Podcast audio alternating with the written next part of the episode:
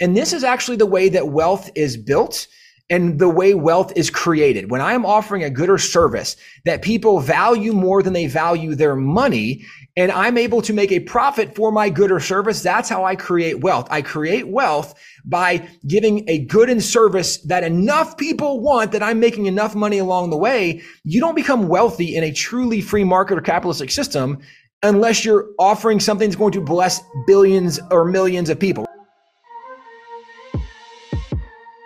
Welcome to Money Vision U. In this podcast, we are passionate about teaching the financial class you should have had in high school so you can learn how to fast track your financial freedom. If you want to learn how to make, manage, and multiply your money and see opportunities the way the wealthy do, then you came to the right place. I'm your host, Stuart Berryhill. Money Vision U, class in session.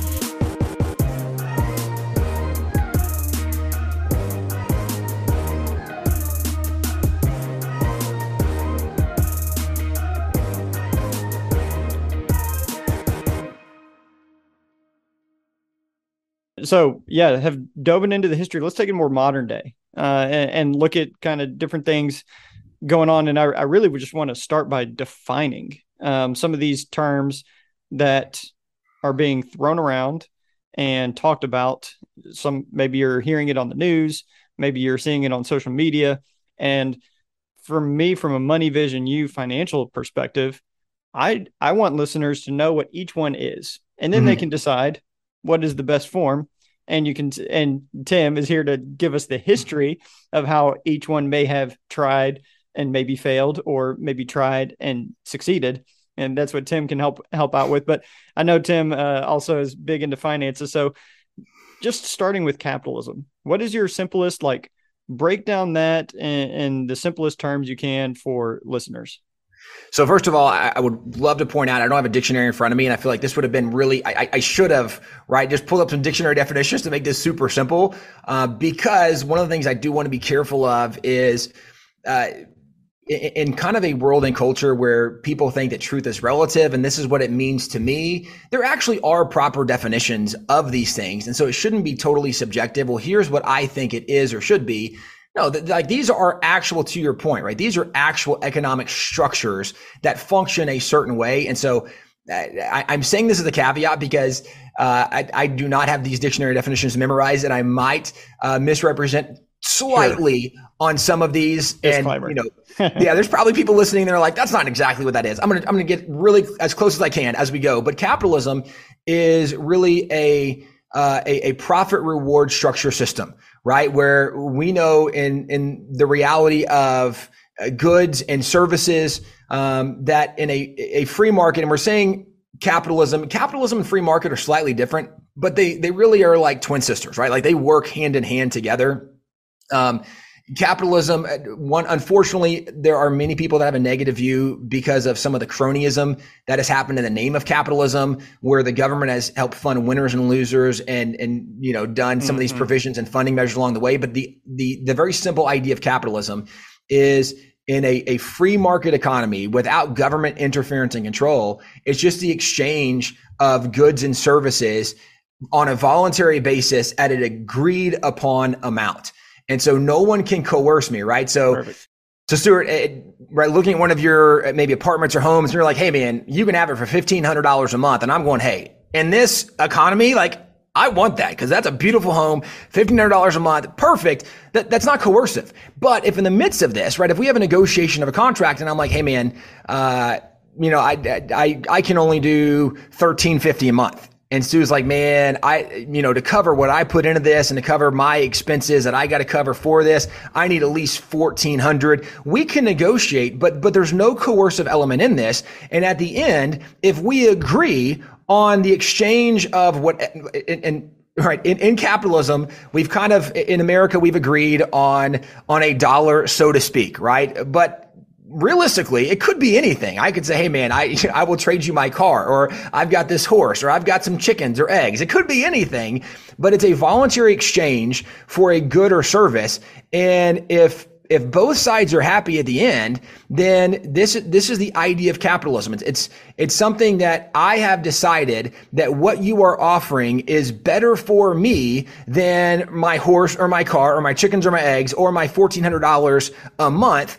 This is the nature of capitalism. And and one of the crazy things about the misunderstanding of, of a of a true capitalistic system, and again, this is this is without the government interference, is in a true capitalistic system or a true free market system, is you you actually cannot cheat people and rip people off in this system. Why? Because if I don't like it, I don't have to do it. There has to be a voluntary interaction where there is a mutual agreement at the end of this.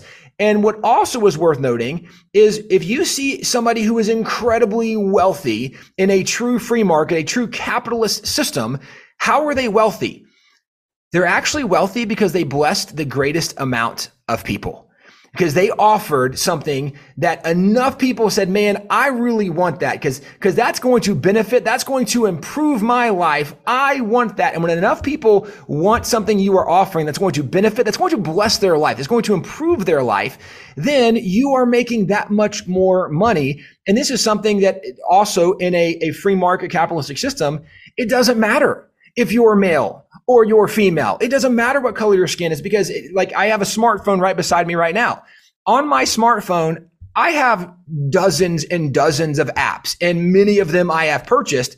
I have no idea who designed the app. I just know that I would rather have the app than four ninety-nine. I'd rather have the app, right, than ninety-nine mm-hmm. cents or one ninety-nine. It was worth it to me, that exchange. And in a free market, you are rewarded not for the color of your skin, not for your gender. You are rewarded for what you are producing or offering, right? The good or the service, the exchange that takes place. It's a voluntary exchange. It's not coercive. But when you come up with an idea, when you come up with a good or a service, and you can exchange that from somebody for something in your mind of value or of equal value. And this is also important because the government does not get to determine for individuals what is an equal value for them. Because maybe, right, for my wife and I, we might have a neighbor who raises chickens or who has cows. And, you know, every year they might, they might slaughter one of their cows and they offer us a side of beef. And I'm like, hey man, I will totally come build your fence. I will come, right, mow your lawn. I'll do whatever for the exchange. It doesn't always have to be money, but it does need to be something that there is a mutual agreement of the value of the exchange. And at the end of the exchange, both sides are happy. That is the idea of capitalism. And this is actually the way that wealth is built and the way wealth is created. When I'm offering a good or service that people value more than they value their money, and I'm able to make a profit for my good or service, that's how I create wealth. I create wealth by giving a good and service that enough people want that I'm making enough money along the way. You don't become wealthy in a truly free market or capitalistic system unless you're offering something that's going to bless billions or millions of people, right? Like Elon Musk. Right? Tesla mm-hmm. has made a lot of money because he came up with a, a product that people were so impressed with, they're willing to pay, right, however many tens of thousands of dollars for based on whatever of his Tesla vehicles he gets. Well, he came up with something that people are willing to voluntarily exchange their money for this good or service. That's how he became incredibly wealthy. Now, some people might argue, again, right, with our modern culture, is we do know that sometimes the government will play favorites, right? They'll, they'll pick their, because sometimes politicians, they'll, they'll pick their friends or their family or their cousins, and they want to give them the contract. They want to reward that business. Well, then if people don't like that, what you don't like is corruption. It's not capitalism that you don't like. Mm-hmm. It's corruption that you don't like. And nobody should like corruption. All of us should be against corruption. But the problem is not the free market or capitalism. It's the corruption that people are putting into the system. It's not the system itself. Yeah. Um, yeah, that's a good definition there. To me, I, and I've had an episode talking about this, in a capitalistic uh, economic structure, you could say that a synonym for money is value. And so if you want to make money, if you used that as a, if you used the synonym of value, you could, you could replace that sentence of, I want to make more money with, I want to add more value, because the money will follow the value. And that's essentially what you're saying. Cause you mentioned my, fi- my fifteen hundred potentially Airbnb or whatever it is per month for a travel nurse or something like that. Well, what my job is to give value to a customer or to a consumer. What if there is another Airbnb just down the road that looks a little bit nicer that is fourteen fifty? Well, I'm going to have to I'm going to have to figure out how to compete if I want to gain occupancy. And so it a capitalistic, you know, market allows for those scenarios. So, and I think it's important to add free market capitalism uh, because, like you mentioned it with government interfering. To me, if I was just giving more synonyms here, I guess that's what I'm doing today. Free market. Uh, synonym or I guess analogy for that would be free of government. No government interference uh, is what free market would mean. And then capitalism, I would almost use a synonym uh, a synonym as uh, competition. So you have this private comp- competition that's going on within a country that is free of government interference. So the government is not choosing who wins and loses. That's when you, you've seen, and unfortunately, that's when we've seen big banks get bailed out or things like mm-hmm. that. Going back to like the two thousand eight recession, big banks got bailed out. If it's free market, then those don't get bailed out. Everyone can fail. Uh, not just the little guys like me trying to build a business or something like that. The big guys can fail too. And while they may be having investors' money, that's part of free market capitalism. And you got to let those things figure itself out and things like that. So to me, the more financially literate I become, the more I'm for free market capitalism. Yes. Because the more I know, the more I see opportunities. And the more opportunities I see, I'm seeing opportunities of how I can make money, how I can grow my wealth and things like that. But if we have another structure that is interfering with what I'm trying to do, and I'm not just free to create, free to build, then uh, it caps what I can do. And it probably caps my effort on how much I'm going to add value to an economy or to a country. Like Amazon, you know, the the dude's rich because everyone, Amazon's everything. And so that's why Elon, uh, not Elon, uh, Jeff Bezos, Jeff Bezos gained his Uh, wealth. It's because he added value to people and he wasn't born into this wealth. Uh, you know, he built his way from, I think he was in a garage working in the nineties and all that stuff. And over time, commitment, consistency, found a product, created a product that um, mm.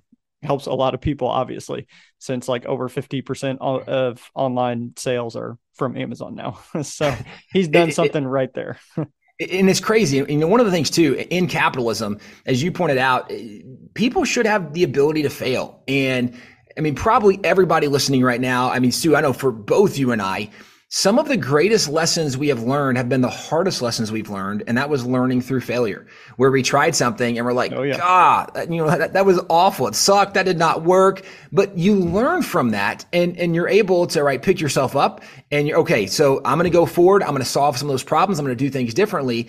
And this is part of what competition is about, as you also mentioned in capitalism. Capitalism encourages competition, and competition actually makes things better. You can look at any industry you want. Right now, if we talk about cell phone providers or internet providers or cable providers, right? I mean, there didn't used to be these these YouTube T V kind of options, right? Like there was one cable provider, or initially, right, there was only a few stations on a T V, and then somebody said, hey, let's offer more stations.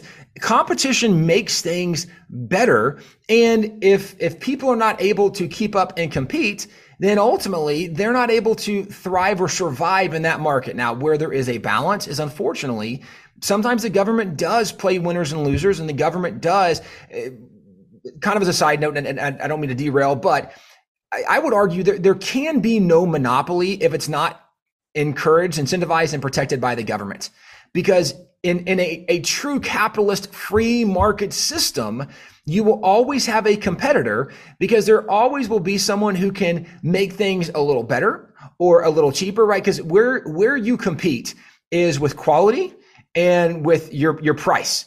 Right. Mm-hmm. And so you're going to value on a couple different areas. And so maybe somebody's cheaper than you, but you have a better value. And there are certainly people who are like, I'd rather pay for a higher quality item that's a little more expensive than just the cheaper item. But as competition happens, you learn to make your more valuable resource at a cheaper level. And this is where competition just makes the entire market better. And where there is not competition, usually there's not competition because of government regulation or protection on some level. But when there's not competition, that's when you have the bigger issues. And, and that's not truly a free market. That is a, a government interference in the market. And then you get much more into cronyism than you are into capitalism. Yeah. Just think of if you have one basketball team and they don't have any other competition. How how motivated are they going to be really to practice? But you throw nine other teams in there and they got to win a championship. They're going to be a little bit more, more motivated to work hard and, uh, and and grow and whatnot. So capitalism, we've defined it, you know, free market capitalism. Government's not interfering in is what we want in free market capitalism, even though they kind of intervene sometimes. But uh, free from government interference, and then you have a competition structure for buying, trading, and selling goods is, is essentially capitalism. So now in socialism, we've we've talked about a little bit, and let me see if I summarize this correctly. Socialism, in, in a sense, is where we try to level the playing field. So no matter how hard or how little you work, everyone makes the same. So maybe you do come from a background where you don't come from wealth, you don't come from whatever it is, lower uh, social economic area. You know, it, it's going to try and balance the playing field for everyone. That is, in a sense, socialism. Now, are there, what other countries can you point to that are doing social or have a socialist economic structure? And maybe you have history on how those countries have done with socialism uh, as their form of economic structure. Yeah. So, so along those lines, right? In socialism, um, socialism is not just taking care of people, because this is one of the big misunderstandings in our, our modern culture is there's a lot of good-hearted people who just say, hey, I, I want to make sure, right, people are able to live and survive and function. And, and, and this is like kind of promoted as a socialistic ideology. A socialistic philosophy is we, if you care for people, you should be a socialist. Well, that's not exactly what socialism is, because in socialism, the government actually controls the means of production, and, and the government controls even distribution. And so imagine, right, if the government tells you where you can work or where you can't work. Imagine if the government tells you how much you have to produce and, and where you have to send your goods or resources. Well, that would be crazy to have the government tell us to do that. That's actually what socialism is, is the government controlling on some level. And what the government says is, right, we're going to control in this distribution who gets how much. And it, it's, it's a little, a little bit along the lines of, let me give an analogy of if you've ever been to a zoo. Uh, right at the animals in the zoo, all of the animals are taken care of, and all of the animals are given uh, food based on, right, how much that animal needs and what it needs to sustain itself. But who determines who gets how much food? Well, it's the zookeeper, right? The zookeeper is the one who looks down and wants to take care, so to speak, right? Quote unquote. I want to take care mm-hmm. of the animals. In, in every single socialist, communistic, Marxist, fascist nation, there is always going to be a zookeeper. And the question we should ask, if, if people are promoting socialism, well, who's going to be in charge of the distribution? Because if you're in charge of the distribution, what we have seen every single time historically is the people in charge of the distribution are not angels. So what they do is they take care of themselves the best. And then, right, they, they give things to other people. But this is why if you look in, in truly socialistic nations, Venezuela, go back two decades. They were one of the wealthiest nations, economically speaking, right? They're one of the top economic producers in the world. And if you go up to the late nineties, early two thousands, they decide that they, the, the people say, hey, we, we want to have more of the wealth of the nation, because they saw there were people becoming very productive, and the people who weren't as financially productive got jealous and said, right, it, instead of saying we will change our lifestyle, our behavior, we will get a different job that actually pays more, we will get a different skill set that we can add more value to society and be rewarded for that value more, right? So if you are a doctor, if you're a heart surgeon, you should be paid more than if you are changing the oil on my car, right? Like, you should be paid more than if you are the pizza delivery guy. And I have nothing against oil change and pizza delivery guys. I appreciate all of you very much. I love pizza and I need oil in my car. So thank you for your service. That is great. But it's a different level of value than if you are a heart surgeon or a brain surgeon. It, it's totally different. And so you are rewarded based on the value you are adding and the skill set you have, and the fact that fewer people can do the skill set that you have, that fewer people can do that job. Therefore, you are rewarded in a greater proportion. There were people who said, that's not fair that they're making more. We should all make the same, even though we don't all have the same skill set, even though we don't all produce or provide the same level of value. We should all make the same amount of money. And in the midst of that, they begin voting in these socialistic ideas. And, and Venezuela, literally over the last couple of years, they have become one of the poorest places in the world. They're dealing with starvation. They turned uh, in their streets. They began eating their cats and dogs, right? They, they had incredible shortages of basic supplies of bread or toilet paper, things that used to, this was a thriving economy, but people in Venezuela who used to make the bread, they said, well, why should I go and work at the factory? Right? I, I, you should just reward me because I'm a person and I live. I shouldn't have to work to get a reward. Just give me a reward and I don't want to have to work. Th- this is what socialism produces. When, when you begin telling people that you will reward them, you will take care of them for not having a job, right? This is what happens at the zoo, right? The zookeeper says, we're going to take care of everybody, no matter who you are, what you do. And this is also along the lines of there's people arguing and advocating for the universal basic income, that everybody should be given twenty thousand dollars, thirty thousand dollars, forty thousand dollars. Even if you don't have a job, everybody should make a certain amount of money. Well, well, where are you going to get that money from? Well, are you going to tax more people, or are you going to print more dollars, which means more inflation, which devalues the dollar? Like, how are you going to do this? The government cannot create wealth. All they can do is redistribute wealth, or all they can do is devalue the dollar. That's that's all mm-hmm. government can do. But in socialism, it is definitely something that the government steps in as a zookeeper saying, we want to take care of all the animals and trust us, we will take care of you. That this is the things we're hearing advocated right now, even in the government in America, of let the government take care of you. Historically, governments have never, ever, not even one time, been good providers. In every single nation, and this is something I would challenge everybody listening, right? Find me one nation that after they embraced socialism, they actually increased their nation's productivity and their nation's prosperity. You will never find an example of that, because every time they embrace socialism, they are negatively impacted in their prosperity and their personal freedoms or personal liberties. The, the, the nation does worse. And some people want to point to places Uh, like Sweden and Denmark and Norway, and, or even in England, right? Canada. And they're like, look, they have, they have socialism there because look at their healthcare system.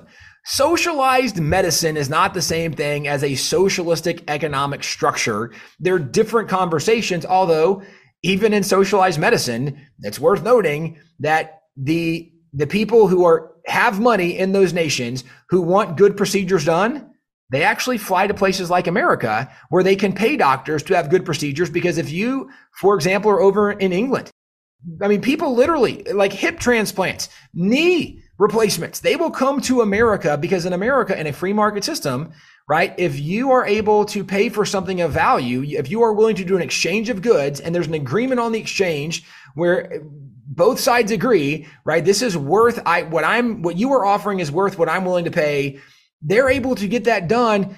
That's a voluntary exchange. Again, that, that's what happens in a free market system. In socialized medicine, they actually have boards that will play winners and losers. They actually choose who gets what procedure or how long you have to wait for the procedure. Socialized medicine is the argument that it takes care of everybody. Well, I understand your argument, but it's still not the best structure or the best system. Because even in America, where people argue, but, but people can't get healthcare, they can't get resources. Anybody, this is a terrible way to do it, but it's true. Anybody can go to emergency room, even if you don't have insurance, even if you can't pay. And by law, emergency rooms are required to help take care of whatever financial emergency you have. Now, that's a terrible way to do it, because emergency rooms are way more expensive than if you go mm-hmm. to a quick care clinic. So that's a terrible way to do it. I like, don't take this idea and be like, hey, like Tim and Stuart talked about, we should just go to the emergency room. We don't have insurance. It's no problem. That's a terrible way to do it. Right? Go to a quick care clinic, do a, a cash uh, system. It's cheaper than even having insurance in many situations.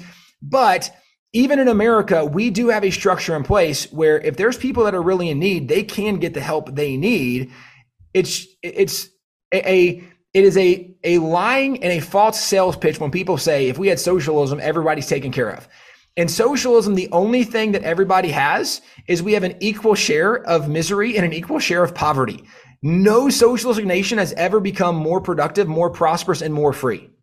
You're not able to rise to the top in socialism uh, and really build something for yourself. So like, Uh, Jeff Bezos probably wouldn't have been able to create Amazon in a social, nor would he have the motivation to create Amazon, because why should I add so much value to other people? This product that everyone's going to love and people are going to buy.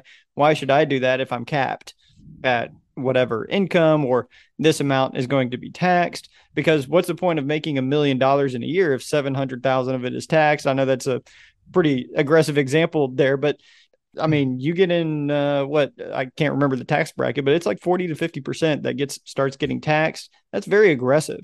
And so, well, and, and to that point, like, you know, Denmark is one of these places people point to, like, look how good they are and they have socialized medicine. If you are wealthy in Denmark, it's a sixty-eight percent tax rate. So, like, that's literally the example you're using. That's Denmark, where people are like, but but that's so good because they have socialized medicine in Denmark. They also pay nearly seventy cents of every dollar in taxes if you are wealthy in Denmark. That that's not the way you want to live your life. You want to be rewarded for blessing more people, for being more productive. You don't want to be penalized and have all your wealth taken away. Yeah. Why, why work so hard? So just to put it into math, I mean, if you make a million dollars and you seventy percent of that is tax, you make three hundred thousand. Okay. Well, what if someone makes three hundred thousand and they're only taxed, I don't know, whatever percentage, but so they net, call it two hundred thousand.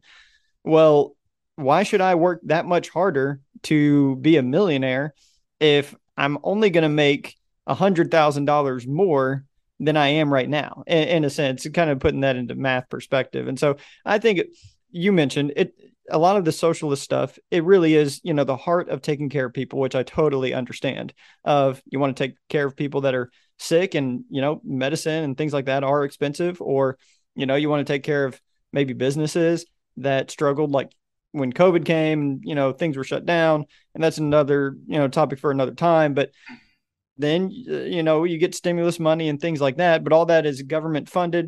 And anytime you start to get that government funded money, I've always actually, you, you mentioned zookeeper.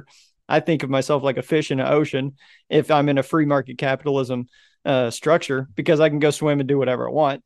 But the more taxes that I have, uh, social, you know, social care, social security, more things that I'm having to pay uh, as, as a citizen in taxes, the smaller my fish tank gets. Mm-hmm. So I'm still swimming, but I don't have as far that I can go. I'm kind of constricted to this certain cage that I have. And that's kind of how I view taxes. So that's why I'm very wary of when we start to do things like stimulus money and, and yep. whatever it is. Well, and you know, Stu, it's worth noting too, that a lot of people that that are buying the idea of the philosophy of socialism, it, it's, it really is. There's so many people with a good heart and they want to take care of people, and they don't recognize, like, why, why is healthcare so expensive? You want to know why? Because the government got involved, right? Before mm-hmm. Obamacare, it, it was thirty percent. Literally, the cost of healthcare was thirty percent of the average cost of what it is now. So imagine if you were only paying thirty percent of the cost of what you're paying now, it would be so much cheaper. Correct. Things are way cheaper and often work way better when the government doesn't interfere, because when the government interferes, then they have to assign all of these agents, and they have this department and, and, and right, the Department of Health and Human Services. How many hundreds of thousands of people are they paying? So, so guess why it's more expensive? Because now our tax dollars have to pay for hundreds of thousands more people that are eating up those tax dollars before it even reaches the intended target. The more the government interferes in many of these situations, the more they mess things up, because the government wasn't designed to, to take care of some of these functions that we are currently asking the government to do. If we would remove the government from some of these situations and scenarios, it would make things way cheaper. Why is the housing market so crazy right now? Actually, there's a lot of government overhead, oversight, and expenses of what you have to do to to check the boxes for your government approval of regulations and uh, your permits and all the things you have to do. Like, literally, homes are crazy expensive right now. But imagine if you only had to pay seventy-five percent of the cost of a home because you don't have to do all these government fees along the way. This is the point worth noting, that a lot of people look to government to be the solution and the solver of problems, failing to recognize that more times than not, when the government gets involved in these scenarios, they create more problems than they solve. Yeah. First with the cost. I mean, even going back to stimulus money, some people got that and and it just was spent. You know, some people didn't really need the stimulus money. And I, I actually have an episode that talked about was the twenty twenty stimulus money worth it. But what that did financially, from a financial standpoint, is it did inflate the cost of, you know, what people were buying, which a lot of people were buying home goods stuff because they ended up, do, you know, couldn't go on vacation during COVID and things like that. So price of lumber went up. Well, we already had shut down the supply, but then we actually, the demand would not have increased as much as it did if we did not have something like the stimulus checks that went out. So the de- Correct. one, we shut down the, it's all about supply and demand. So we already shut down the supply, then we increased the demand. And so then we got this inflated cost of all the stuff. And then that causes different prices to stick. And then not uh, on top of the the cost that you're talking about, what what is something that, that, well, it's a rhetorical question, but what is something that the government runs that is very efficient and they do it very well, like the D M V? Well, going back to my one basketball team analogy, they don't have anyone to compete with. So if they don't have anyone to compete with, which is what capitalism is, they're not held to a higher standard. They're the only one in business. So if they slack on their customer service, if they slack on responding to calls like the I R S does, and my C P A always tells me just impossible to get in contact with the I R S agent. If they slack on that, it's no big deal. There's no one that they're competing with. So that's where the government can also struggle with, with the efficiency, but that is not the goal of a capitalist society, uh, economic structure, really. And maybe you can speak to this too. For me as a citizen, what I really want my government to do is protect me. That's what I want yeah. them to do. I want good defense.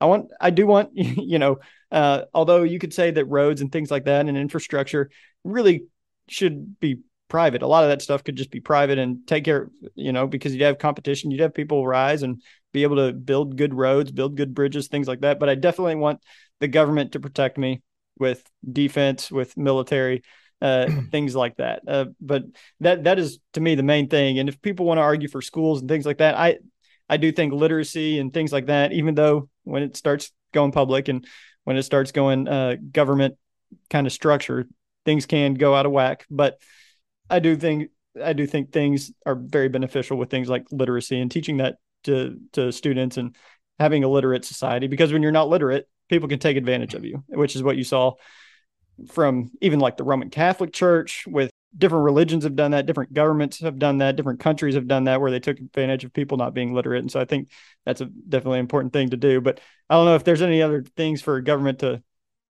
kind of have that that that you're thinking of outside of that, but those to me are the two main things. No, I, I totally agree. You know, one of the things when you look back to the founding fathers, if you read the Declaration of Independence, where the founding fathers um, said that like we hold these truths to be self-evident, right? That, like, there's basic truths that we all agree on, that all men are created equal. They're endowed by their creator with certain inalienable rights, life, liberty, pursuit of happiness, that to secure these rights, governments are instituted among men. So the founding fathers said, what, what is the purpose? What, why are governments instituted?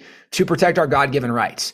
Well, mm-hmm. James Madison actually said that one of our inalienable rights was the right to make a profit and to be as productive as we can.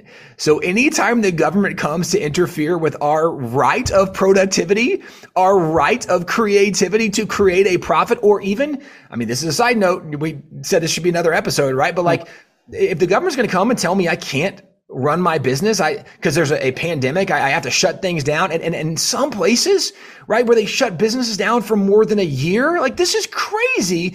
The government's yeah, job is actually to protect that God-given right, those inalienable rights the founding fathers identified, not the least of which, right, life, liberty, pursuit of happiness. If you go to the Bill of Rights, where the founding fathers said there's a whole bunch more rights that the government can never infringe upon, your freedom of speech, your freedom of religion, your freedom to assemble or petition, or the, the freedom of the press, the right of self-defense and self-preservation. They go through all these rights the government can never interfere with, which to your points do. Then the government's real role is to protect our rights, protect our freedoms. Well, how do we do that? We actually need a, a strong military that can protect us from any kind of forces that would come and try to take our freedoms away. It's also worth arguing that maybe we should even have some protection on the southern border, because if you don't know who's coming across the southern border, right, we, we don't know what's happening, or how much fentanyl or the cartel or right terrorists, like we don't have any idea. Like maybe we should have some level of security, but it goes back to the idea. Why? Because the government's job is to protect us and our rights. And then to your second point, when when you look at the very first educational law that was passed in America, it was passed in sixteen forty-seven in Connecticut. It was called the Old Diluter-Satan Act. And it was an education law where they said that if, if you have a community of more than fifty people, you're required to have a school and you have to teach kids to read. But part of why they wanted them to read was so that they would, first of all, know the laws of God. But once they knew the laws of God, they would know things that were moral and right and wrong. And then when they knew it was moral, they would be able to ensure that no immoral laws were ever passed that would take away some of their inalienable or God-given rights, is the argument they make. So wh- why would we encourage, to your point, public education on some level, that we want there to be literacy so that people are actually educated enough to recognize what should be the role of government, what should be the limitations of government, and how do we make sure there's checks and balances to keep government in control so they can't infringe on, as James Madison said, our right to make a profit and be as productive as we can. Man, what a great thought, that the government should never interfere with that God-given right, which of course is a major battle for us in so many ways today, for people that have tried to be entrepreneurs and start things up. Like, ah, oh, there is so much paperwork, right? There's so many things you got to do to get some kind of business license or to get approval, you know, for Airbnbs, depending on where you live, right? Mm-hmm. If you're going to go in and you're going to do some kind of renovation or restoration, if you're going to do a remodel, all of the compliant things you have to do, that like it can be a headache along the way. Government should actually be trying to make things easier for us instead of creating a greater burden for us, because their main job is to protect our rights according to the founding fathers. Yeah, you'll find people are more productive when uh, the the there's not as much interference and things like that. But yeah, I mean, just kind of as we're wrapping up here, literacy to me super important, because it empowers you. Once you you got under, you got to be able to read, write, do do math. You ain't got to be able to do calculus, but uh, do math to underwrite a deal, understand business, understand income expense, expenses, things like that. Literacy, literacy is super important. But then to me, the next level of that is financial literacy is super important, because then you start to understand in these economic structures when you may be taken advantage of. Things sound good on the media or social media or the news or whatever it is, but the more financially literate you get, or as I like to say, the sharper your money vision starts to get, the more you start to see how different things may not benefit you. And so when I see taxes, um, more taxes and more inflation, I mean, the quotes that automatically come to my mind, like Karl Marx, you know, with Marxism and communism and socialism, things like that. He said, the way to kill capitalism is by taxes, taxes, and more taxes. And then Vladimir Lenin, who kind of followed in his footsteps, is, uh, talked about the way to kill capitalism is basically inflation and taxes. And so um, those are things that I'm always watching out for, because when I hear about those, my mind goes to my fish tank is getting smaller, and I don't want a small fish tank. I want to be able to swim. I want to be able to go uh, and create and do and uh, be rewarded for the different things I, I want to do, because if I'm not, then screw it. I ain't going to do that. I ain't going to work that hard just out of the goodness of my heart to uh, renovate a unit or something like that. That's tough work uh, and, and whatever it may be. And so, um, yeah, anyways, just that's just kind of wrapping it up. Any other final words of wisdom? Uh, we've really just kind of co- talked about capitalism and uh, socialism.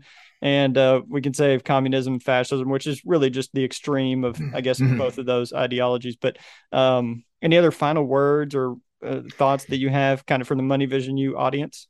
Yeah, I, I think one of the, the, the very great principles as we talk about this, and, and you're right, we really kind of stuck more with capitalistic uh, ideas, ideology, philosophy, economic structure, looked a little bit at socialism, but whether we talk about socialism or Marxism or communism or fascism, they're, they're all rooted in one idea, which is a greater government.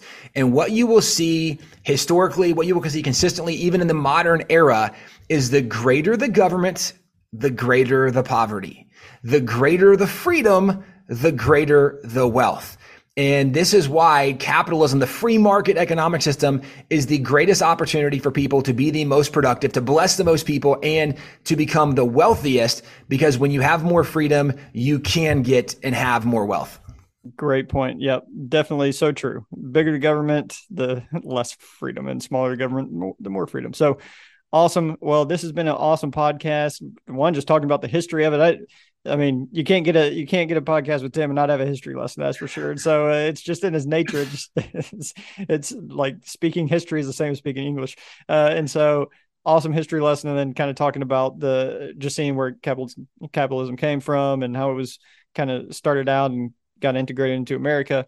Uh, but then just talking about capitalism, socialism, things like that. How can listeners, just kind of closing out here, how can, how can listeners follow what you guys are doing? Yeah, so uh, we obviously spend most of our time with American history. And if people want to know more, they can go to wall builders dot com. Uh, we have so many original documents that they actually can uh, get online and click and, and see that some of those high-res images. We have a museum set up in the Dallas-Fort Worth area. They can find out more about that online. And then we're all over social media uh, as well. We have a radio show that we cover a lot of current events and topics, and we do it from a biblical, historical, and constitutional perspective. And so lots of ways people can, can stay uh, in touch with us along the way, but wall builders dot com is probably the easiest place to go. Perfect. Awesome. Well, Well, we will put those in the show notes, and thanks for coming on the podcast, and we'll definitely have to have you on in the future. Man, Stuart, always a pleasure to be with you, buddy. Thanks so much. Thank you for listening to this episode of Money Vision U. If this is something that added value to you, then please subscribe, leave a review, and share. We are passionate about teaching financial literacy so you can learn to take control of your financial future. If you want to learn more, then follow us on social media platforms at Money Vision U. We look forward to catching you in the next class.